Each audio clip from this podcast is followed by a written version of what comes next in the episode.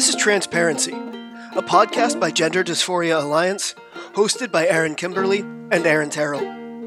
Each week, we'll be joined by people who have personal or professional experience with gender dysphoria and physical transition. We'll also discuss how our trans experiences relate to the concept of gender identity. Join us for a compassionate yet heterodox approach to the question of trans.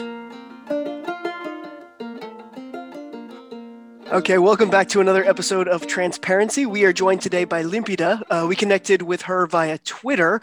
Um, uh, she's got a really interesting experience of uh, transition and um, kind of a personal experience with uh, autogynephilia, and uh, uh, has yeah graciously agreed to come on and talk about uh, her experience with that, with the community, with kind of um, you know life experiences that kind of led her to transition, and and as well to as well as to the understanding of um, autogynephilia, where you know how that impacts her and kind of the wider uh, transgender uh, situation we are all in here. Uh, so thank you very much for joining us today. No, thank you for having me. So where do you want to get started? Do you want to um, kind of tell about kind of your your early um, upbringing, early experiences um, that you kind of kind of feel like may have uh, uh, resulted in in um, I think what you've referred to as kind of like an ego splintering uh, that is that is um, uh, kind of like a female self uh, that that that you kind of um, uh, uh which I was really profound way to put it kind of like have more compassion for this kind of uh, this alter ego or this this, this splintered ego uh, that was female over your actual um, male self. Um, do you want to talk about that at all? Yeah um, so growing up um, so i have i have i should i should also say because it's very uh, important to the whole narrative i guess is uh, i have autism and i'm i'm very uh, sensitive to like my environmental state i mean socially as well. And um things were kind of difficult growing up. I was not in an environment that was like capable of handling um the issues I was having with autism and my sort of weird staggered development. Um, I was a really like bright kid, but um, I was not like socially developed really, and and I was also like very uncoordinated and and very like sensitive to things. So like I was I was bullied a lot as a kid, and my parents didn't really know how to handle it, and it kind of just kept happening until like high school ish. But by the time I was in high school, like I was like not doing so well. Um, and as a kid, like one of the things that I would do that was sort of self soothing was like I would I would sort of like inhabit like a female sort of persona in my head. Like I, I would only allow myself to do certain things if if I was like if in my head I was a girl. And my parents didn't really know about this, and my grandparents didn't really know about this. I grew up with my grandparents as well, but um, they didn't really know about this. This was really just in my head, and even even as a kid, like I thought that I was going to grow up to look like my mom and my grandma. I thought that once I like hit puberty, I would I would start to look more like a woman than than I would like my father or my grandfather. Um, and I didn't really have an explanation for this. Um, and so, like, I get to high school, things are hard. Um, puberty is hitting me, and I'm like distressed because I don't know how to handle the changes. Um, but also, like, I am very depressed and and and traumatized and, i have like serious like issues with like OCD. I have issues like relating to the people around me. Um, I'm sort of addicted to the internet at like a pretty early age, like starting at like 11 or so. Um, and I like at a certain point, like years pass, my symptoms deteriorate, and people around me are just sort of trying to ignore the fact that it's happening, except for a few people who are just enabling every bad decision that I make. Um, and um, by the time I was in college in my like late teens early 20s at that point I had no like like I, I basically like I had come to the point where I hated all men and all men included me for a time until I was like, well, if I hate all men, then I don't want to be a man. And um I sort of like stopped taking care of myself at all. Um I wasn't able to handle the transition from high school to college whatsoever. I immediately fell apart. I fell into alcohol, like not full on alcoholism, but like I was abusing alcohol. I was abusing um, marijuana. Uh, I had a lot of friends who were like Xanax addicts and stuff. I'm lucky I didn't fall into any of that, but um, it was uh, a bad time. Um, and I could like the only thing that would get me up out of that funk kind of was if I started to inhabit that like soothing um headspace again. Um and it it was like there was a sexual element to it um because uh a lot of my early sexual experiences weren't all that great and um I was in a fairly toxic relationship. It was fairly mutually toxic um, with with a woman who it seems also like had sort of a thing for trans women um, and herself like at one point wanted to transition as well and um, so it was um, it was hard for me to feel any compassion for myself because it felt sort of like there wasn't any for me as as a man. Um and basically as soon as i started to tell people in my life that i didn't feel like i was a man that i was like at first i said i was gender fluid and then i said i was non-binary and then finally settled on like okay i'm a trans woman. Like friends were more accommodating of that at first you know? Um but also like the only like like my parents were very not okay with any of this. At first they were concerned but they were also there were other issues involved too. Um it was hard to find care at all um to deal with any of these issues. Um and i kind of just suffered with them but the sexual aspect was was um more tied up in in just that relationship honestly um it was like that like being with with this person was like one of the only like bright spots in my life. Um and so it had to be like okay well if if if this person believes i'm a woman and i and i believe that i'm trans then, then clearly like something else is wrong in every other aspect of my life. And uh so late teens early 20s that that was that was kind of when like my feminine persona had kind of just like subsumed everything else. And and I started to really like destroy myself up until I was like okay well if you transition then you don't have to destroy yourself. And so I I did that.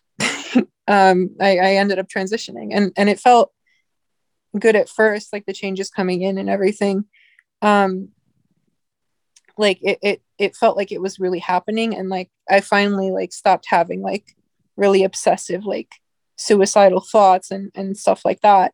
But then like about a year into it it just started to feel like something was wrong. Like the narrative that i had like come to believe was like not quite true. And even before then i kind of felt like there was something wrong about like trans women or women um like there, there, it felt like there was something missing from that. Um but i still i didn't really question it very much because i couldn't at, at the time i couldn't really afford to like cognitively. So yeah that i hope that answers the question. Yeah. Yeah when when you were um like much younger like as a five year old or an eight year old um how did you relate to your to your biological sex at that time? Um i was so I one of my earliest memories actually, like I was like four years old in in preschool, and there was a girl that had like a Dora the Explorer backpack, um, and I said that I wanted to have the Dora the Explorer backpack because I really like Dora the Explorer, and the guy at the store refused to sell it to my parents because he said that's for girls. Um and that stuck with me i was very rigid about being a boy. Like i made that like my identity like my whole identity for like publicly at least. Like i like literally there were several years where my favorite color was blue and my only rationale for it was that boys liked blue so i had to like blue. Um it was a very like I, am a very literal um thinker and, and and very like rigid. Um so i was like pretty rigid about like identifying as a boy and whatever except in these self-soothing instances um and like there were like flashes of like I would rather be a like my, my thinking was like I would be a boy as a child and then grow up to be a woman. Like that was sort of the belief that I had as a young kid. And over time, like I came to knew that that wasn't how things work, that like you're born a man and you stay a man. But there was just still something in the back of my head that was like, but I'm going to be a woman right? Like i'm like that's how that's how that's going to happen. Um it was very like not I, I had no reason for believing that but that's how i that's what i believed. In your in your romantic life have you always dated uh, natal females uh so far yes yeah. um it's only recently that i've started um trying to to date males so that's been a, a, like a recent development. Do you think that's as a result of transition, or or do you think that that might have unfolded regardless? Um. Well, there was there was some there was some bi curiosity. I can't say that I was like I didn't know how to like understand it though. I understand it now as as um meta attraction um, which is, which is like a more descriptive way of explaining pseudo bisexuality, as Blanchard puts it, um, which is basically like I'm attracted to men on the basis that they find me attractive as a woman. Um, but and, and there was like an inkling of that while I was growing up too. Like I wanted to like like I always tried to do stuff to impress the boys, but do stuff that was only impressive if I was a girl, but I didn't understand that that's what I was doing. Um, but like in terms of like what my base sexual orientation is, like I'm I'm I've always been more interested in girls. Um, but the but the trying to be with a man thing is is more because I transitioned. I think is because it like the trans the transition happened kind of fast and it like I already had like I always I, I was already kind of androgynous to begin with. So like now I look relatively female. Um and um when guys started to like you know comment and like be all you know the way that guys are like then that's when it clicked in my head like oh okay so like i do i do like men and you were, I know you said about you were how old when he started to medically transition? I was 21. So 21. it was about two years ago. So you wouldn't have, at 21, you wouldn't have been started on hormone blockers. You just went straight to, to hormone treatment. Mm-hmm. Well, I went to, I did do, uh, I am on testosterone blockers, but I wasn't on puberty blockers. Great.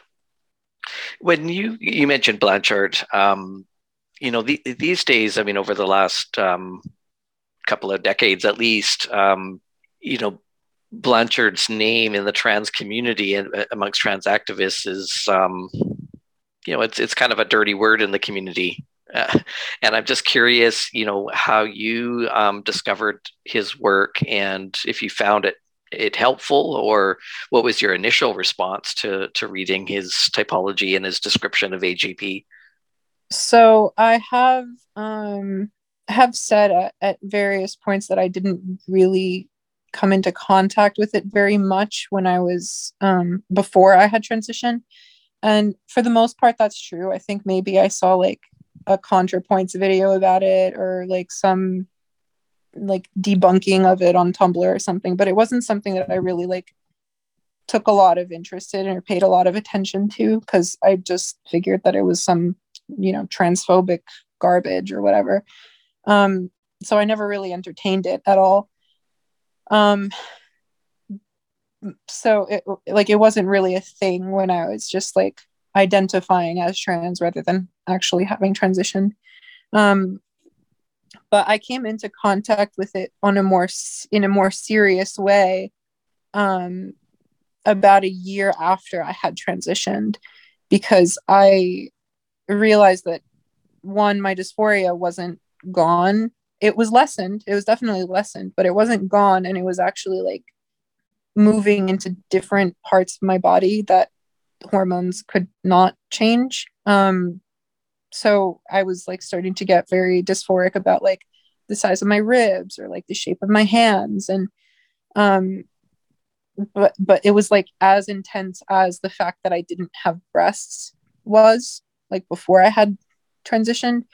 So i was like okay well then there's something missing here. And then i also started to question like um like okay so i'm i've transitioned um and i like you know I, I don't know. There, there, was just a lot i don't know how to like explain the feelings that i was going through at the time but i was just like i don't like being trans but i don't I, I can't explain what the problem is. So i started to do a lot of research um that was like super critical of trans stuff and some of it was just very blatantly like quite vile uh and then and then i came across blanchard's theory and I read basically everything there was to know about it. I read stuff from him. I read stuff from um, Michael J. Bailey. I read stuff from Anne Lawrence. I read stuff from Alice Dreger, And I think um, Men Trapped in Men's Bodies was the was was the was the point where I, I realized okay I am I am auto gynephilic and I at first I really didn't want to believe it just because like like there are aspects of my life and my situation that did not match up with the typology that he had established in 1989 like i was younger and i was a little bit more feminine as a child. And i was um you know things were and at that point too i was also like i was also like beginning to be androphilic so i was like okay well what is you know that this doesn't really make sense. I don't really, I, I seem to straddle the typology or whatever. But then, like, reading Anne Lawrence's work um, put that into perspective for me. And I have to say that, like, that broke me out of the trans ideology headspace completely. But it also caused me to have like a severe mental breakdown that lasted like two or three months. This was back in May of this year, actually. Um, I was like, I was horribly depressed after this happened because it meant that everything that I had come to know about myself over the preceding like six or seven years was totally wrong. Um, and not only was it totally wrong, but like one of the things that was causing me to have suicidal thoughts was the fact that I looked like a man, or rather, the fact that I was a man. Um, and so now that for sure I am definitely a man and that I really just have this weird fetish that broke me um pretty badly. And and it and it left me like almost immediately I wanted to detransition after I, I started reading that. And especially after I started reading a lot of like radical feminist literature about this and like um Graham Linehan and and who's the other guy um Rod Dreher, I think is his name. Like I would read these like really horrible accounts of AGP. And I mean, part of this was also like, you know, reasonable things that needed to be collected about men with AGP, like a lot of the crimes that they commit and a lot of the abuses that that go on and the kind of delusions that some of them experience. But I was also like, that was also like kind of the only literature about it almost like there wasn't very much that was positive about it. And even the spaces that were positive about it were kind of like yeah this is a progressive condition. Um, you sort of always end up delusional. Like you know there were a lot of there aren't a lot of good spaces with good literature about it. Some of them encourage transition because they think it will like at least alleviate the dysphoria, which is kind of the the take that Blanchard has, but there are others that are just like you need to suppress it completely.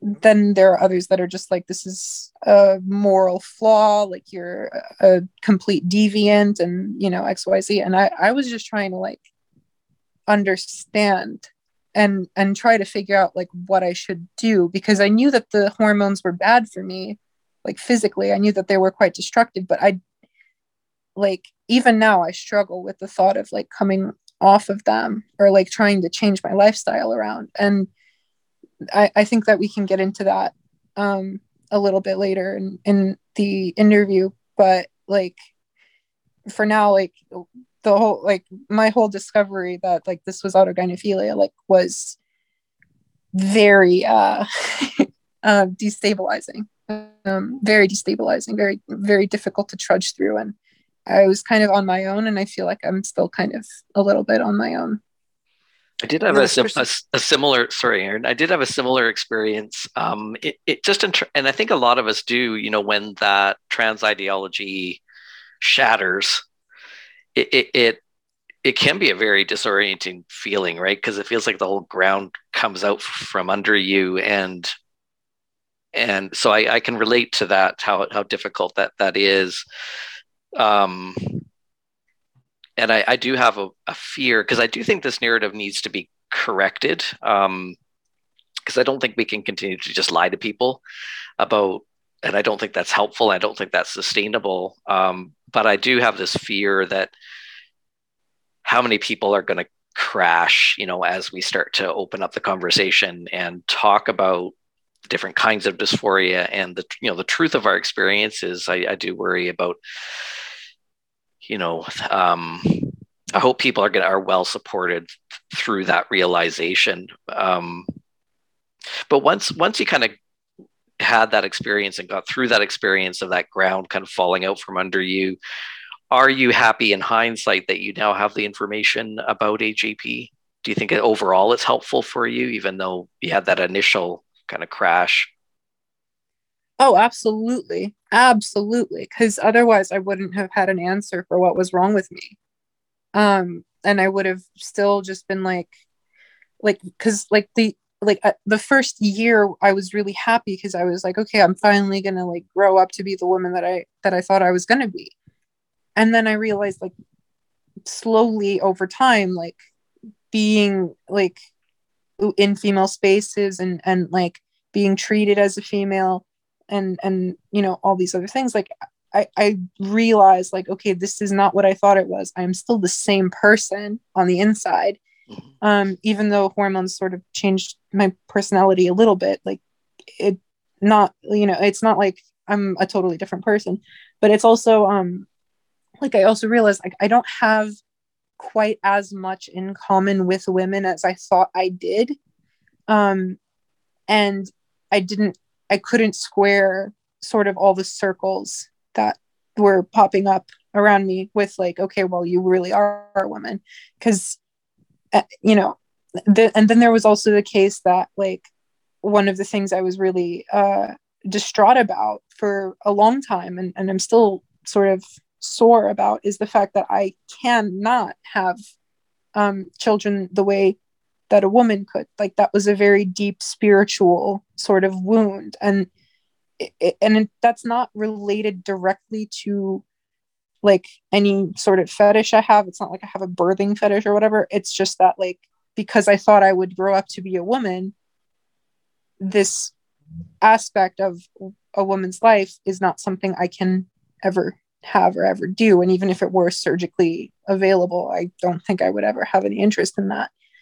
Um, so it's like, you know, I, I am grateful that I now know that this is just really just a fantasy. And I don't know what causes it. I don't know why it happened, but it happened. And having that answer, knowing now, I feel like I can better arrange my life from here on out because I still have like a lot of it left to live.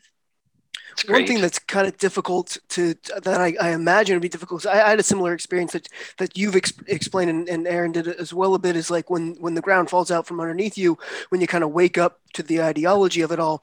Um, but I feel like it'd be it's easier. It would have been easier for for in, in Aaron and I's experience because you know we weren't then inundated with all of this all of this um, anti uh, the, the anti AGP rhetoric had to be just absolutely crushing uh, you know on top of having to have this realization that your your kind of self-conception was false and that you'd kind of been living this this lie.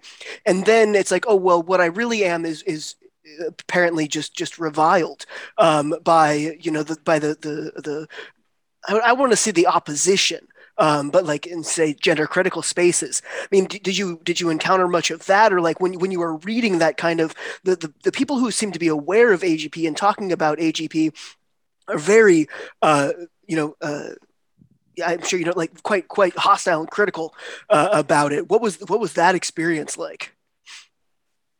That was um that was actually um very crushing and i'm still i still sort of have a difficult time um processing that emotionally just because like every um instance of it that I would see on Twitter. And I did do like quite a lot of my research on Twitter just because I knew like Blanchard was there and like a couple of other figures were.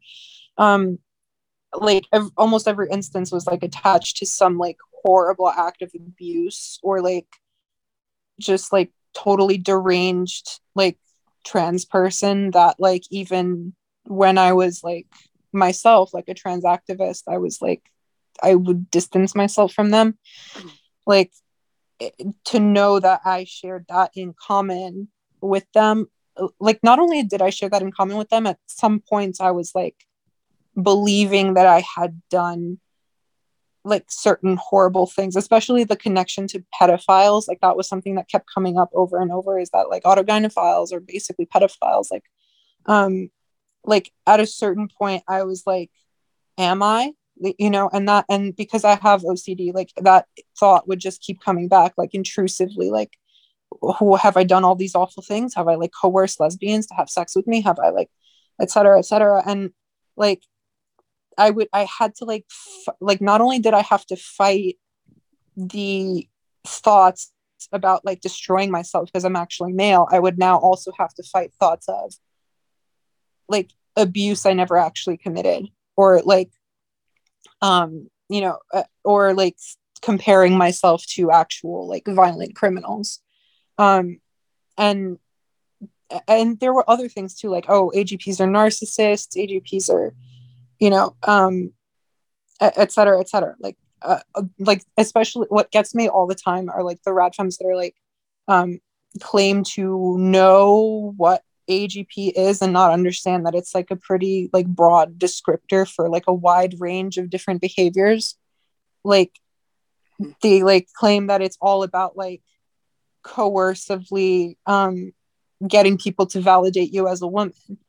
Even though like for some people sure, but I mean not for me, but in that moment where I was like looking for answers like you know I was sort of trying to absorb as much information as I could. And a lot of that information, if not most of it, was sort of just like um, hateful. And some of it I understand. Like, even most of it I understand. Like, I understand why there is that revulsion towards it because a lot of the people that are delusional about their AGP, that are trans, they do end up doing really horrible things. And and that was made clear to me just from all the you know all those sites that i visited. Um but which, there also was which sorry. is the heart which is the harm of the ideology you know largely not not just the agp right? I mean when we have this trans ideology that just says well you just you just are a woman and you know and and, and hides our actual individual experiences um, it sort of does create a kind of delusional state, right? It, it's sort of like a like a group delusion imposed by the ideology, um, and I think that's exactly what's so hard when that when that bubble bursts for individuals like us. Why that's so hard? It is almost like snapping out of of a delusional state. Um, but I could really appreciate that, you know, for you that extra layer of because on one on one extreme we've got the TRAs who are saying trans is just trans and everything beautiful and colorful rainbows, and then on the other side we've got you know the radfems and the gender criticals are the tend to be the ones right now bringing up the science and Blanchard and, and the typology, but not always in a very positive or generous light, right? So, so I mean, our hope is to bring the conversation back to the middle, you know, with with compassion and nuance, um, to really understand these conditions in their in their breadth and, and depth. And that's one of the things I really loved about your article, which we'll we'll link in the notes. It's not just about the sexual target location error. It's it's a lot of things, right? It's it's romantic love. It's um, it, you know, it's multidimensional, and and I th- you know that's one of the things that that you really articulated well, I think, in that article. One thing that I actually highlighted that I want to want to read, and obviously, yeah, the, the whole thing will be linked. Um, but what you were saying, or what we kind of talking about with the, the kind of like you break out of it, and then you land in, you know, you know, from what was it, you know, from the, the frying pan into the fire sort of situation. Um, but you wrote, um, I'm just going to quote here, framing the discussion around AGP as being solely the purview of unadulterated perverts, craven narcissists, or rampant sexual abusers does a lot to demonize the growing ranks of men and boys who haven't actually done anything wrong, but have found themselves on the other end of a sex change without really understanding why. This will alienate them from polite society and lead them to seek comfort from circles that seek to abuse them uh, just yeah, one of the things that I thought was incredibly powerful and important is like where where do we draw that line?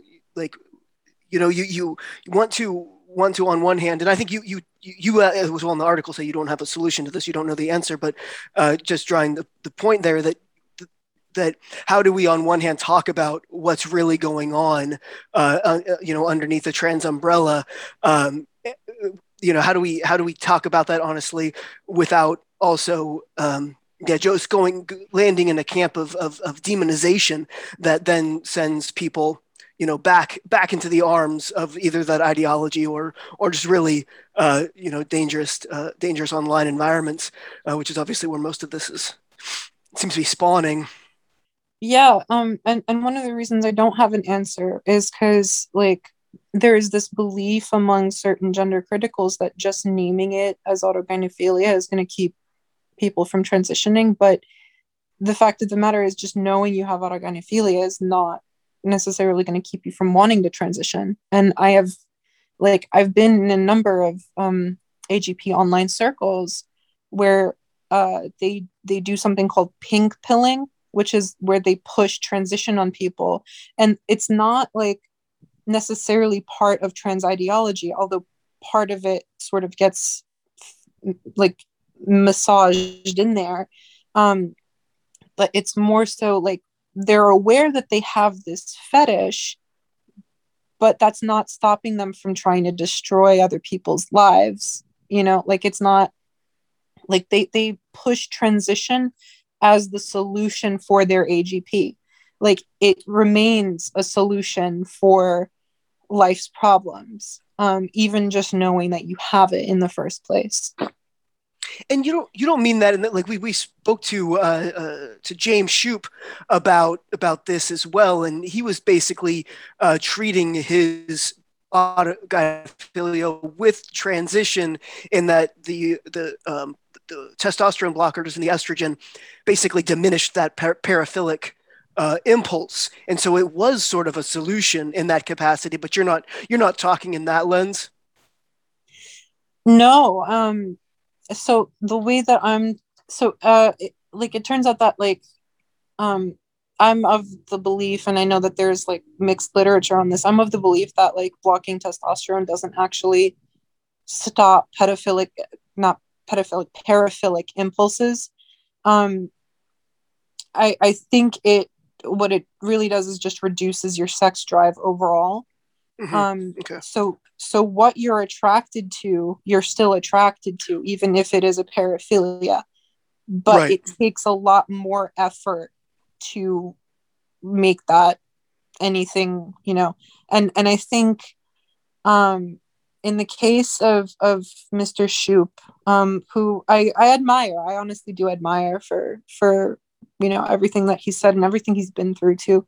It's really harrowing stuff. Um, but like he has also said like he is a sex addict and there are a lot of very notable autogynephiles who have admitted to being sex addicts as well. And while i think that for many autogynephiles especially the ones that are sort of sequestered in their dorm rooms and everything like porn addiction is a serious thing but it doesn't seem that most of them are actually sex addicts. It seems that this is just like uh like an embedded part of their sexuality and they don't know how to like deal with it you know? And it doesn't really matter how they refrain from indulging it like it's still there you know? Mm-hmm. um and the way that the these agp circles tend to talk about transition fixing that like part of it is about indulging the fantasy in the first place. So they sexualize the transition because a lot of them have like forced feminization fetishes a lot of them watch a lot of sissy hypno porn which was just wild when I found out what that was. Um, like, so they have, they, like, they, a lot of it is just kind of like they think that they can fix their lives by transitioning. Like, they are kind of sort of in the same position that I was in when I came into contact with trans ideology. I thought that, like, if I could just, like, be a woman, then things would be so much better. Um, and I would finally like not have to deal with this like constant desire. Um, like they they're saying the same things except they're using AGP as the excuse to transition. So even though they're right that like that's where it's coming from, it's not stopping them from doing it. And then there are others that are like, well, transition fixes it because then you don't have to deal with the constant like then it's kind of just a low level kind of you know a really low level of libido you don't have to think about it that much but you do have to like blend in as a woman. Um, and that's the hard part. And that's why some of them end up transition like detransitioning is because they can't keep up the appearance. Um, even though they actually like the blocking of testosterone but then there are others that detransition because they don't like the blocking of testosterone and they like the fantasy more than the reality. So it's kind of a mix but, but all the same there are they're still like pushing it as like a solution for this. And and sometimes it's as a solution sometimes it's, it's as a fetish sometimes it's as everything you know but it's it's there it's very present.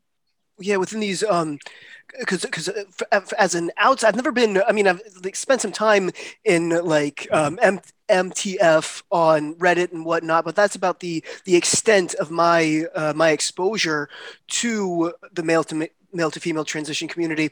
And um, as I understood it, that autogynephilia was outright denied as as as a as a reality and just just a transphobic trope by this transphobic Dr. Blanchard, you know, was how they I thought that's how it was conceptualized that while at the same time they do openly acknowledge, you know, like yes, I get an erection when I put on a skirt, you know, so I have to take care of that, you know, but like they, they seemed from my for, for, again from my very shallow inundation to this it seemed very much like yeah they would talk about there being an erotic component while at the same time kind of denying that autogynephilia is real. So you're saying that they actually use like that that word autogynephilia or agp is kind of openly spoken about as a real phenomenon or or or is that not used and they're just kind of talking about oh how do you manage being sexually aroused by this? It's real so um within MT like like that R MTF circle thing or anything that like talks about like trans like if trans is the identity kind of group any group like that like they will deny autogynephilia outright but they will talk about some of the same issues that men who know they have autogynephilia have. Like they will talk about how do you reduce the dysphoria? How do you reduce the erection that you get when you're like wearing a skirt, etc. They will talk about those things while not using the word autogynephilia. But there are spaces online that acknowledge autogynephilia, that are aware that they have autogynephilia, that are aware that this is just a fetish and that it's very complicated, etc., etc. But they will still push transition. Yeah. You feel? Do you feel like transition? Do you feel like you benefited from it at all? that's a very mixed bag. Um, I think I benefited from it because I wanted to. Um, but I don't know how to, um, you know, in some ways I benefited, in others I, I really, really didn't.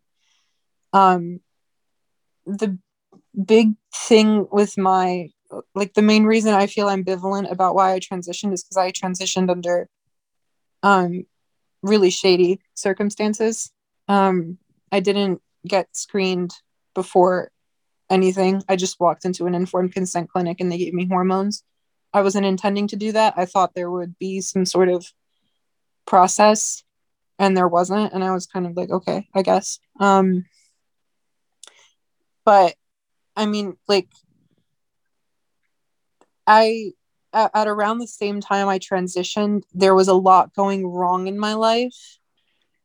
And the fact that I was going to transition was a huge motivation for me to jump over those hurdles and continue on with my life even though i was dealing with with a substantial amount of things.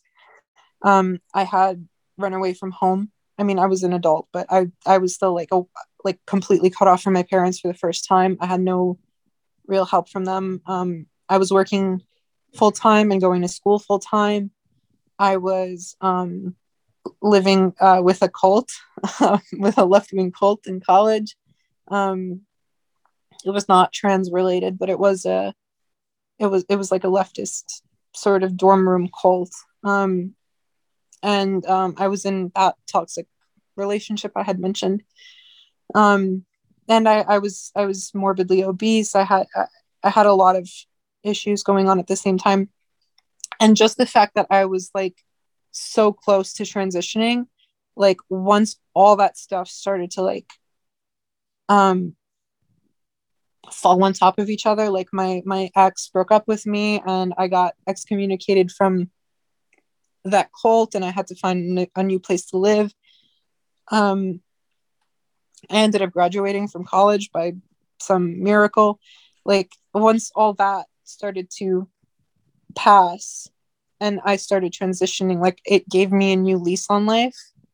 And then I ended up moving in with my grandparents because they were willing to take me in and they saw the kind of horrible state that I was in.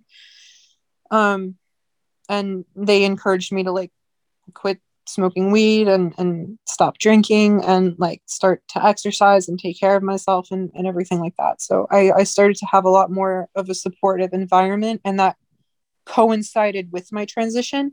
So it's really hard to say how much transition helped me or not because it it came at the same time that a lot of good things were going on. I think it helped. I I, I want to say I think it helped. Um, but I also kind of wish I never did it.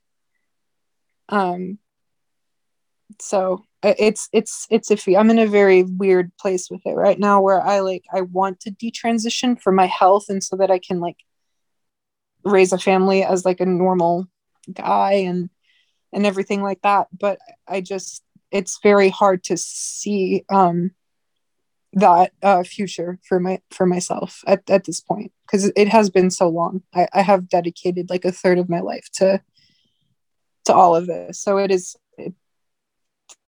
it's going to take some time and, and i don't know you know i, I don't know um, how to um, navigate personal relationships and stuff like that with regard to autogynephilia. Like part of me thinks it might just be easier if i just like end up with a guy who thinks or not who thinks but like who knows i'm a trans woman who understands what like all of this means and and everything and i can just like continue to live my life as as i have been without needing to like change back.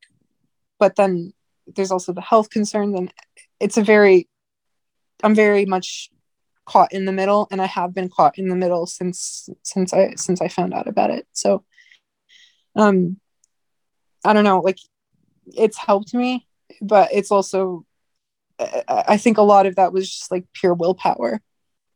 One of the frustrations i have is is how few clinicians are even have an awareness of of um, the typology and, and different kinds of gender dysphoria. Have you been able to find support Um, sort of. Um, I had a therapist that I recently stopped seeing. Um, she was a gender therapist, and I introduced the I I introduced her to the literature on auto, autogynephilia, um, and I also like sort of opened her eyes to like okay, there's kind of a mass child transition thing going on, and it's not great. Um, and so I did some work with her, but because I knew more about it than she did. She wasn't really able to help me out very much.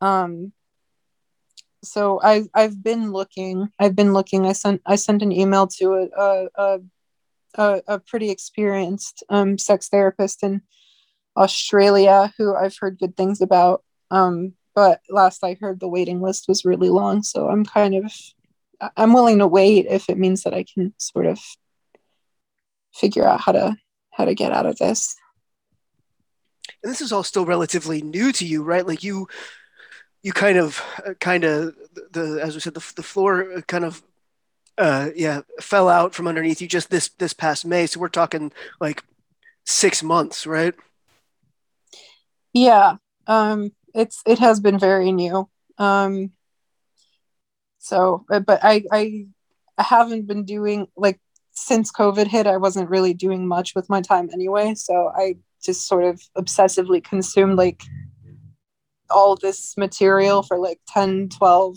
14 hours a day. There were some days I just didn't sleep and I just kept reading about it because it was like, holy shit, holy shit, holy shit.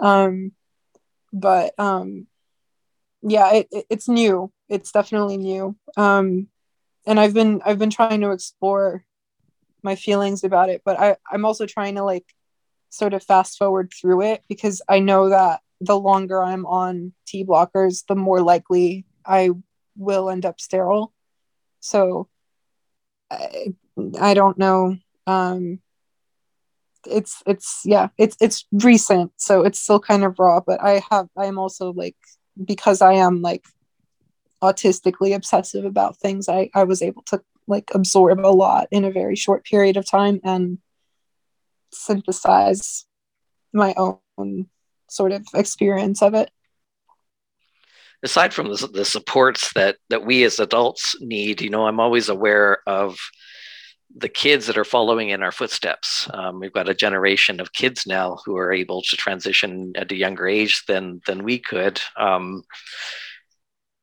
what do you think you would want in place for um, this upcoming generation of, of people that that maybe you know boys that are going through something very similar to what you went through what what kinds of things would you want in place to to better support them? I have given this a lot of thought um and i don't know. I really don't know. Um i don't think it would be wise to have like counselors talk about AGP with boys they think might be um, at risk of it. I think talking about ROGD makes some sense, but even then, like, because like these things are spread through social contagion. I, I 100% believe that AGP can be spread through social contagion. I am kind of seeing that among certain groups of teens that are online, which is why I get worried about like the whole abuse angle is just because like uh, there are a number of boys who have transitioned as soon as they turned 18 that I'm that I'm friends with that it seems that they were groomed online to do that. Um, and I don't know if they would have done that themselves necessarily. Um, so I I don't really know. I think I think uh, the thing is I don't think that it's just about AGP I think it's it's also just like about how we live now in general, like the internet, I, I do put a lot of the blame on the internet for why I ended up the way that I did. Um, I don't think my gender dysphoria would have been nearly as bad if I wasn't aware that people could just transition.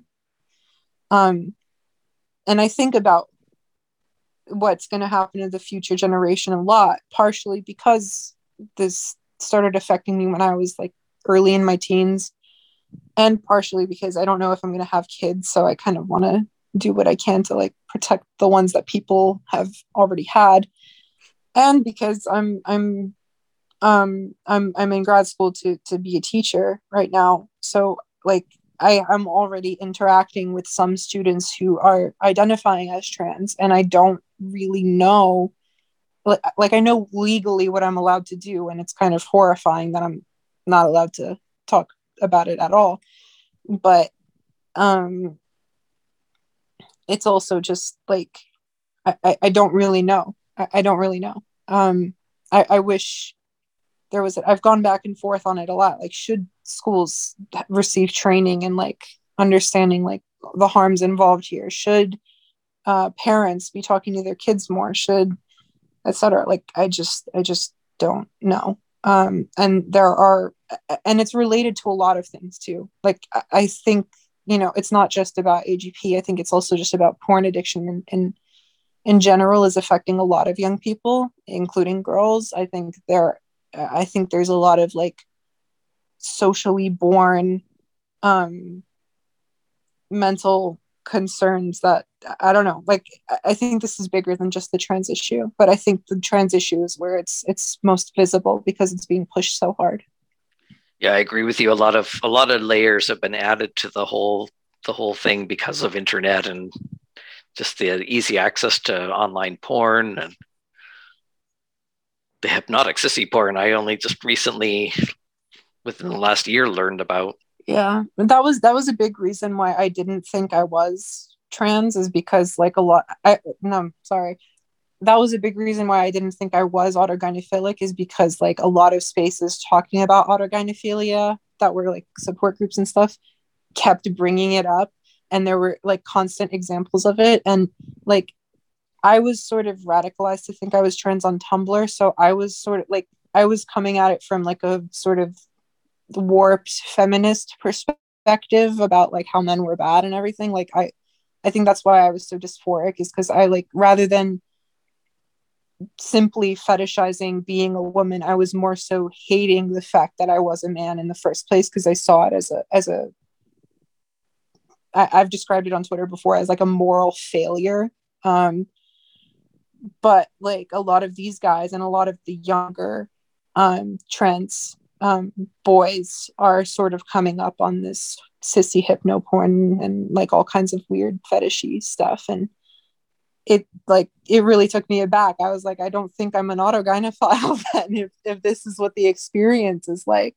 But it turns out like, you know, it, it is more than just one thing, you know. It almost seems like the the sissy hypno porn is like you were talking about grooming. Are those kind of working in conjunction there? Do you think it almost seems like the the like the sissy hypno porn is like a means of instilling an autogynephilic fetish into somebody versus an expression of it. I think it is. I i, I do think it is.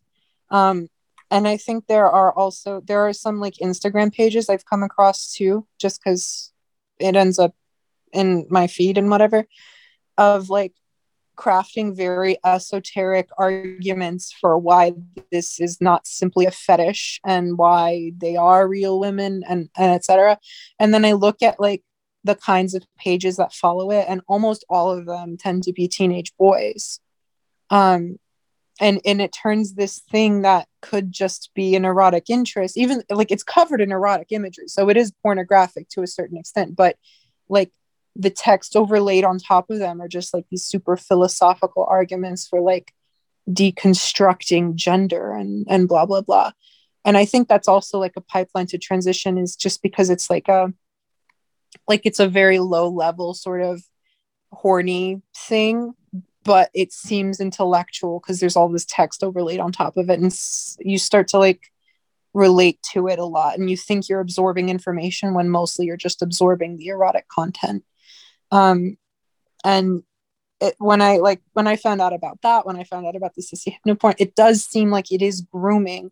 And I don't think that everyone doing it is aware that they're grooming teenage boys to do it. I think they're just doing it for themselves, but don't realize that it's rippling out. But then there are also instances where, and I've seen this on on the D trans subreddit, there was a a packaging for a vial of estrogen um, that had like an anime girl on it that was trans and the side of it said caution estrogen keep out of reach of parents. And i realized this is so there is a like there is like a pedophilia thing going on here too like they are grooming boys into this. And i mean i realized it even when i was just in the spaces where i was like can i like how do i detransition? Does anyone have experience with this? And most of the comments were like but you're so pretty but you're only 23 why would you want to detransition? And i was like um okay okay i'll go somewhere else then. But yeah no it's i think it, it is i think it is a way of instilling it in people. And i i can't think of a reason why other than you know the fact that they get off on on the idea of doing that to other people Scary I don't thought. want to like kind of um, like uh, I think there's a lot of talk about um, uh, uh, ascribing pedophilic intent to to uh, advocates of of transition.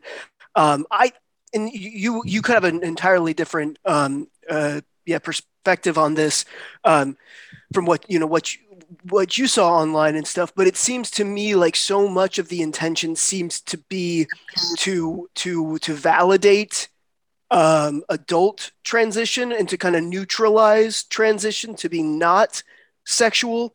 And therefore if children are doing it that that that that nullifies any sexual component to it. You're you don't think that that's that's accurate from what you've seen or or what is your take on that I think both are true at the same time. I think the the people that are trying to to justify adult transition by saying, "Look at these kids that have dysphoria," like I don't think that all of them are pedophile. I think they are just doing it for their reasons. But I think that allows the pedophiles a way in. You know, like they, I think they're just they gravitate towards that because they're like, yeah, yeah, yeah, let's transition them, kind of thing. Um, uh, there are there are also i also have to say like i don't think this is also just the purview of um agps either. I, i've mentioned this a few times. There are people in um the the in, in an agp support group that i'm in that is at least a little bit more conservative about how it treats transition um where there are there are men that i know that were transitioned as teenagers but by um, trans support, like by people that support trans people, whatever.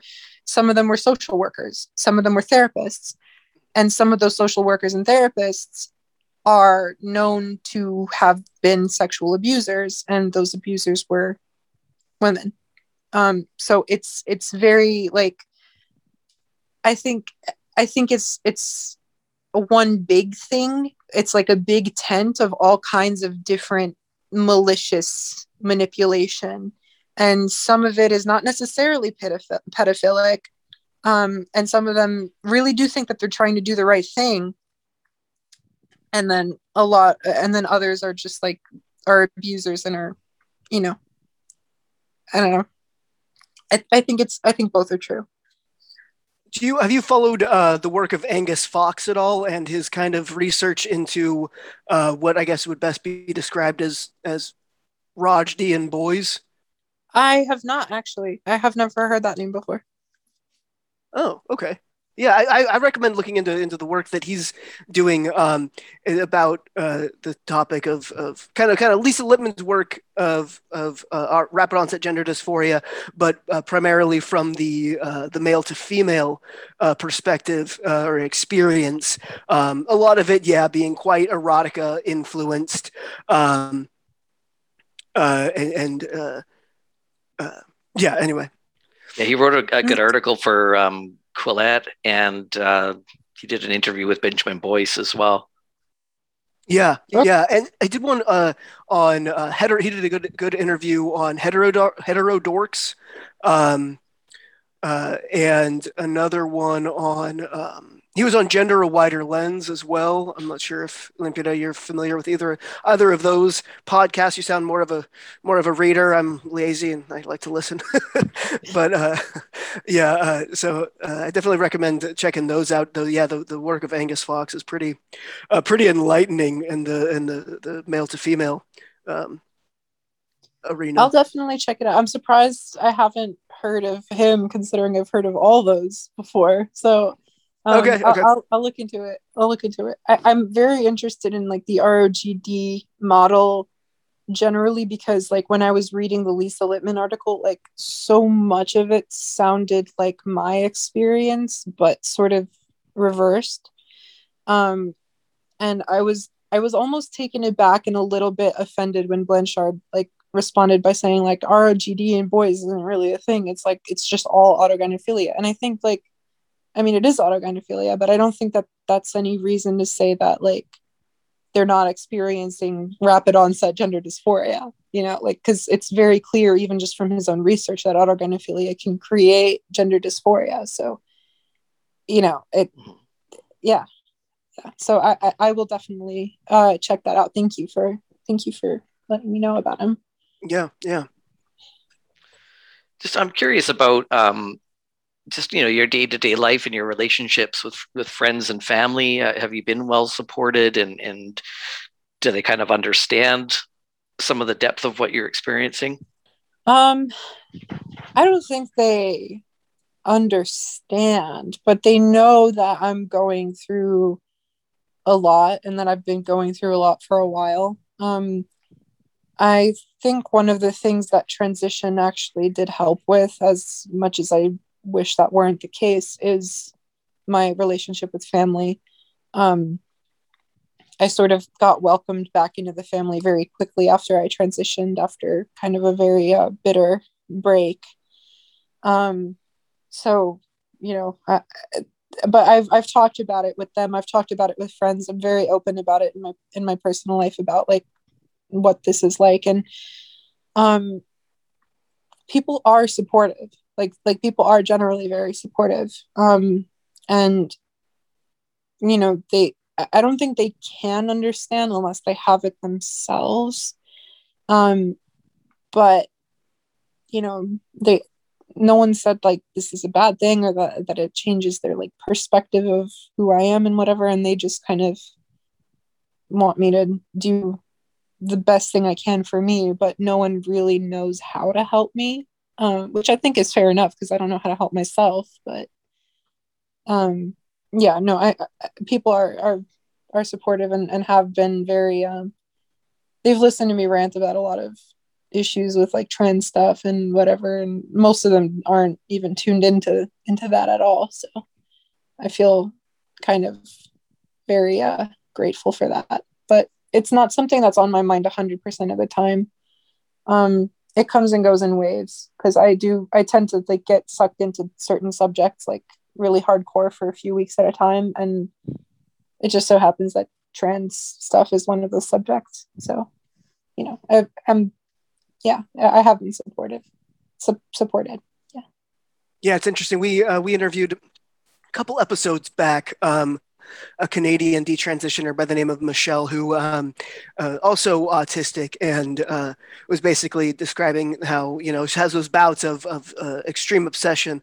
Uh, I do as well. There's a lot of things that come up in this conversation that make me more and more realize I'm probably somewhere on the on the uh, ASD spectrum, but that's beside the point. But but um, she would was saying how um, uh, uh, she you know you know there's just these these topics that you get you know fascinated with and obsessive about and gender happened to be one of those. And then you know many years later after she transitioned she realized oh i'm just bored of this now. This was one of those things that you know was like a, a, a facet of, of, of um, extreme obsession and interest uh, that kind of captivated her life for for a few years. And then it was like you know then then when she snapped out of that obsessive interest it was like okay well now here i am.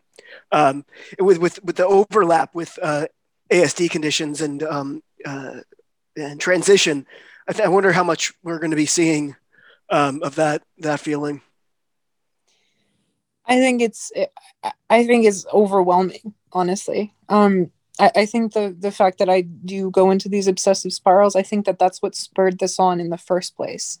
Um, because I mean, I had whatever like latent autogynephilia, whatever. I don't think, I seriously don't think it would have been as bad if there wasn't this wealth of bullshit information that was just available and all this like emotional pandering and these like brain worms and um what do you call them cognito hazards that just like totally destroy every framework that you grew up learning.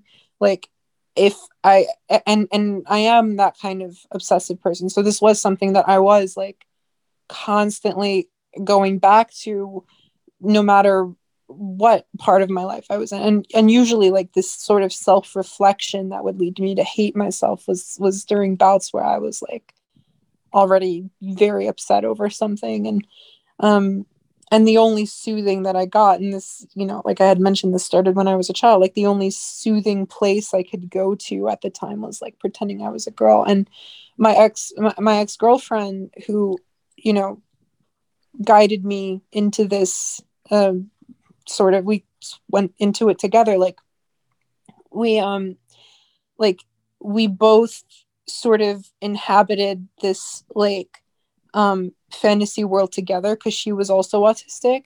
So we set up this like fantasy world where like you know we would we would talk to each other in like baby voices to like make it real and whatnot. And that was also like sort of a delusional state and and whatever. And and it it was complicated. It was very complicated. But um you know she was like that too. And she also had like i had mentioned like she had a bout of about a year where she thought she was going to transition to be a man. Um, and one of the only reasons she didn't was because i was like first of all i'm not attracted to men because at the time i wasn't. And second like you don't have to change anything. You're fine the way that you are. And eventually she's let go of that. Um i but it, it, you know i never went the other way around you know? So yeah. Um but i was also i mean i think part of it is also just that like even i think to some extent she had autoandrophilia. It seems like that might have been a, a factor at play. I can't really say for sure because we haven't talked in like two years or whatever.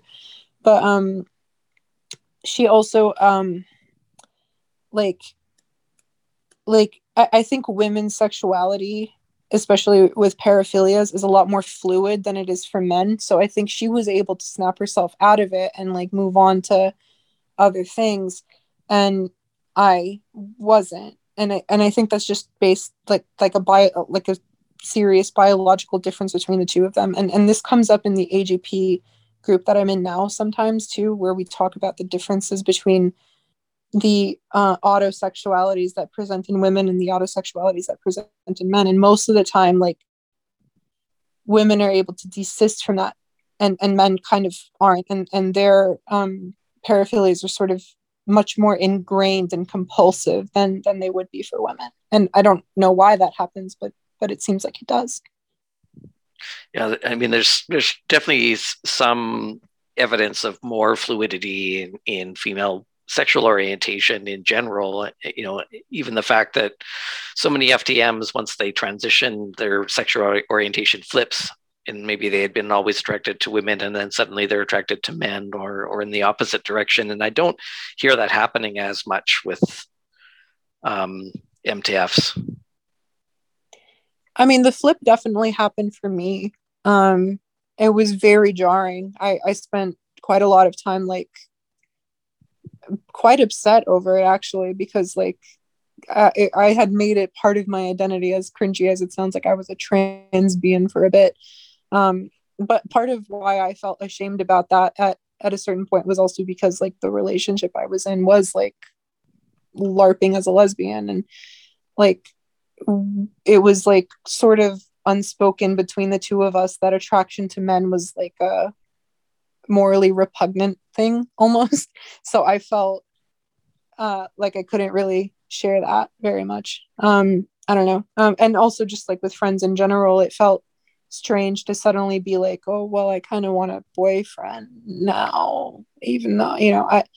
I don't know. Um, but that was that was a very jarring thing, and I only realized it once, like, guys started giving me attention. Um and that's that's how i knew it was like not the same as my attraction to women because my attraction to women is more like holistic.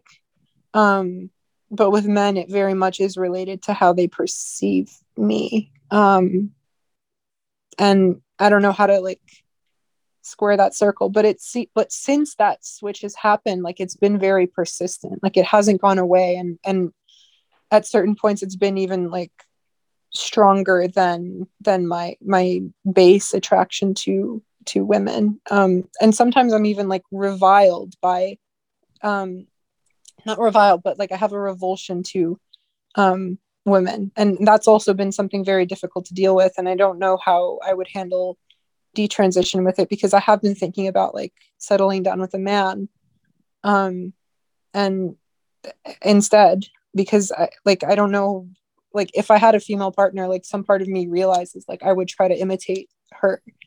Um and that sort of happens subconsciously because that happened subconsciously with every woman that i've been with. Um and yeah I, I don't know that i would want to do that whereas with a man i i wouldn't have to do that at all. Um so I, it's it's a very complicated thing. Like that's that's sort of why i'm like you know on the fence about about all of this um, and I don't know what the future is going to bring. Um, but it has that that flip did happen for me, and I have heard it happen to other um, trans people. Um, one one one of the friends that I have that that was I don't think we're friends anymore, but like MTF, she also experienced this, and she, but at the same time, she also realizes she's not actually attracted to men. Um, but doesn't know how to explain what is going on. And I tried to tell her, and she was like, "Autogynephilia is fake." So. But it, what you're describing isn't that what we, what we you I think you refer to it as meta or more commonly known as pseudo bisexuality, where your attraction to men is not about them; it's about it's about them validating you as a woman. Correct? Yeah, yeah. Um, so the so I think that base attraction still remains the same, being yourself as a woman. Yeah, um, but it's gotten more complicated over the past few months because like it's not just about that anymore. Like there is a level of physical attraction now that wasn't there before. And i don't know how to explain and not only that but there's like serious romantic attraction too. Like that's sort of the main crux of it actually is is is um is is like a romantic sort of attraction to men and it is it is still meta attraction but it behaves as if it were like a normal sort of attraction um which is another reason why I, I sort of denied having autogynephilia or not denied but like didn't want to believe i had autogynephilia because i was like but it feels so real. And that's because i mean it sort of is you know like mm. it is but it isn't um and at least when it comes to my attraction to men it might be complicated but it's somehow a little less complicated than my attraction to women because part of my attraction to women like involves trying to imitate them yeah, I had a similar kind of similar experience that I had once I kind of uh, came to understand what autogynephilia was. I did kind of um, uh, uh, kind of kind of try to associate it with myself and just it doesn't really apply because the whole uh, you know as we said male and female sexualities are are very different. But um, but previous to transitioning I always you know uh, when I would look at men there was there was a the the the intersection of envy and attraction it was the same thing. That was the same feeling uh, whereas whereas um, women was just they were just um, revolting to me uh, uh, sexually. And then once i transitioned that that orientation shifted um, i no longer well, i used to like pre-transition i used to always I, didn't, I didn't compare myself to women as women normally do. Like i compared myself to men. And then so obviously my my physicality was always not lining up. Uh, but then post-transition um, i no longer did that. I didn't i, I was sex- much more sexually attracted to females than males. Um, and then when i found out about, about pseudo bisexuality i was like oh shit is that what's going on uh, for me as well? But i realized my attraction to women I, I'm, I'm completely neutral in it um, it's not um, Uh, it, it really has nothing to do with me. It's it's entirely target oriented, I guess, um, which is probably the testosterone uh, more than my uh, natal brain. But um, anyway, it's just interesting to compare that. Uh, yeah, the female and male transition experience there. Yeah, I um, what you said about like comparing yourself to uh other to, to like men instead of women like i did that too in high mm-hmm. school mm-hmm. um i like i uh, most of my friends were girls in high school and most of my friends are still girls now um and part of it is is also because my autism like i'm a highly sensitive person is what some of the literature calls it so like uh, there are there are things that I talk about because I take in so much of my environment that only girls sort of understand how to talk about it, you know, but like guys don't because I, I, don't know. Um, and that that that's been heightened since I transitioned. Um, I think estrogen does play sort of a role in that a little bit, but it's still not one to one. But um, at any rate, like I didn't really understand men's sexuality at all. And when I was comparing myself to other people, I really was not comparing myself to boys at all. I just wanted to distance myself from them entirely. Um, and I was more so comparing myself to other girls. And I think that's also why I developed anorexia a little bit. Because, like, when I was young, I was getting bullied by boys. And then when I got older, I was starting to get bullied by girls. And it's different. It's, it's different, you know? Um, and i was like i genuinely was like comparing myself to girls and i think that was also a big factor in, in the dysphoria is because mm-hmm. i was like why don't why don't i look like them? Like why can't i look like them? Like what is going on? And that's also a big reason why i didn't think i had autogynephilia too is because like i didn't associate sexual feelings with that. You know like there was envy and there was like a mix of envy and attraction but I didn't associate any sort of sexual feelings with the thought of like looking like them necessarily. I just thought that I looked mm-hmm. like an ugly girl, kind of. Um, and didn't understand why my figure wasn't coming in. Why wasn't I like growing breasts? Like, what the hell was, you know? So even though like I knew I was male at that point. Um, so yeah. So complicated. There's Very. Always, there's, there's always so many layers.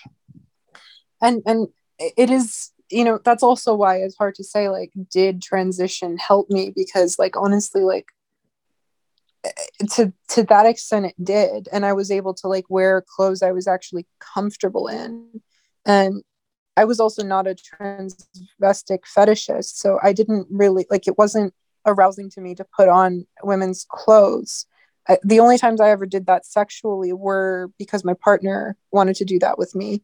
Um, wasn't something I, I would do normally. Um, and like, you know, I, I don't know, like, but then for other autogynephiles, like it's a very big part of it. And, you know, uh, like for, for a lot of them, like some, some people who end up transitioning are literally just like transvestic fetishists and they could have been fine if they just like kept that in the bedroom but now because of trans ideology like they think that means something else. But for me like the thought of being a woman was a much more metaphysical thing. Like it was much more like like i wanted the whole life of a woman. And it wasn't relegated just to sexuality. It wasn't relegated just to um, stuff i would do in the bedroom. Like it really was like a whole like i wanted the whole experience everything about it like even even just the whole like even just the bad stuff even the trade-offs everything like because i sort of couldn't i almost couldn't conceive of myself as male. And now that i know where that comes from i have some solace in knowing i am actually male but i still like there's still this like totalizing desire that i'm not sure is ever going to go away are you familiar with um, Blanchard's four types of autogynephilic? Uh, um, where it's uh, what behavioral, anatomical, physiological. Do you think that applies here? Yeah. I I think it I, I think it does. I think there are some things that do and others others that don't. Um I, I, I it sort of was a progressive thing for me. Like it sort of happened in chunks over time. Um, and I think part of that was because there was this sort of like sexual influence involved with like um, my ex and everything. Um, not to blame everything on her, obviously, but it was it was there. There was some some pressures there. Um, I, I I think it applies, but I I also think um, you know people straddle the categories. I think you know there's I, I also think there are a lot of different expressions of autogynephilia that aren't necessarily fully encapsulated by the uh, the subtypes. I think that framework is helpful, but I also don't think that the conclusions that he comes to necessarily mean surgery and hormones are the best thing for people who have anatomic autogynephilia. I had auto anatomic autogynephilia for a long time. Like that was the sexual aspect of it and it was quite jarring because I felt like completely disconnected from my own genitalia. Um and I had pondered you know surgery. I thought and and at certain points like my therapists were like, "Well, why don't you you know sign yourself up for this like when when you try to do your research about it." And the reason I was so like not on board with it was because like first of all, I knew it wasn't actually a vagina. And second of all, like it doesn't turn out well a lot of the time. Um, so I kind of, I was like not on board with that. But I, I think one of the issues with Blanchard and, and his whole take on it, and I don't know about like how he, how his patients have gone or anything. I don't want to say that he's doing any sort of malpractice. Like that's definitely not what I'm saying. But I think that some of the arguments that he makes on Twitter sometimes are like, if you have the right subtype of autogynephilia, then that necessitates that you alter your body. But I don't think that that's necessarily true. I think that's a much more like individuated thing. And I think he would probably agree with me on that. But mm-hmm. uh, I don't think that the subtype alone dictates whether surgery and hormones is a good idea for you.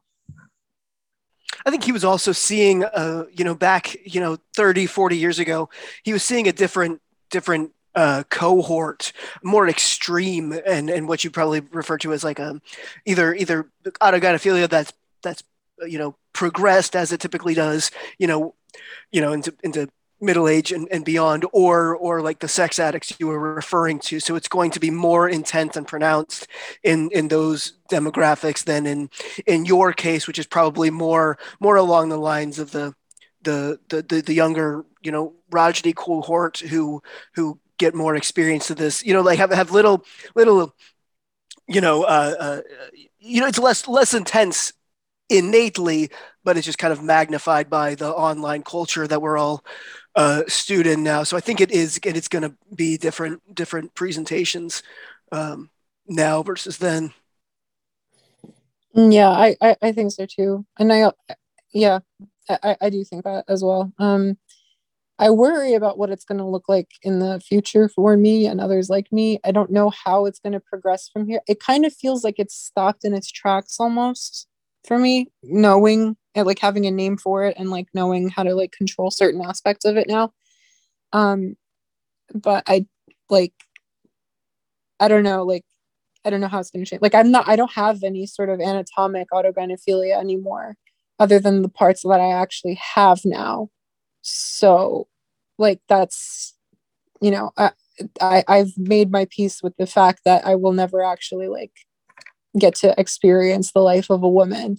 Um and that's like fine with me but it, eh, you know I, I don't know what will happen in the future. I don't know how things are going to change. I don't know how detransition would affect me will affect me. I don't you know n- none of this um i don't know how it's going to i also especially don't know how to how it's going to affect people that like can't get away from online or are going to like live under lockdown for like with the covid thing like that's what scares me not to you know get too political about that but like all the all the lockdowns and i don't know how long that's going to last and i think that it's going to have some very lasting impacts on people in general. I think we're going to see the emergence of a lot more extreme fetishes from people that didn't previously have them just because they've been cooped up for so long with only their laptop.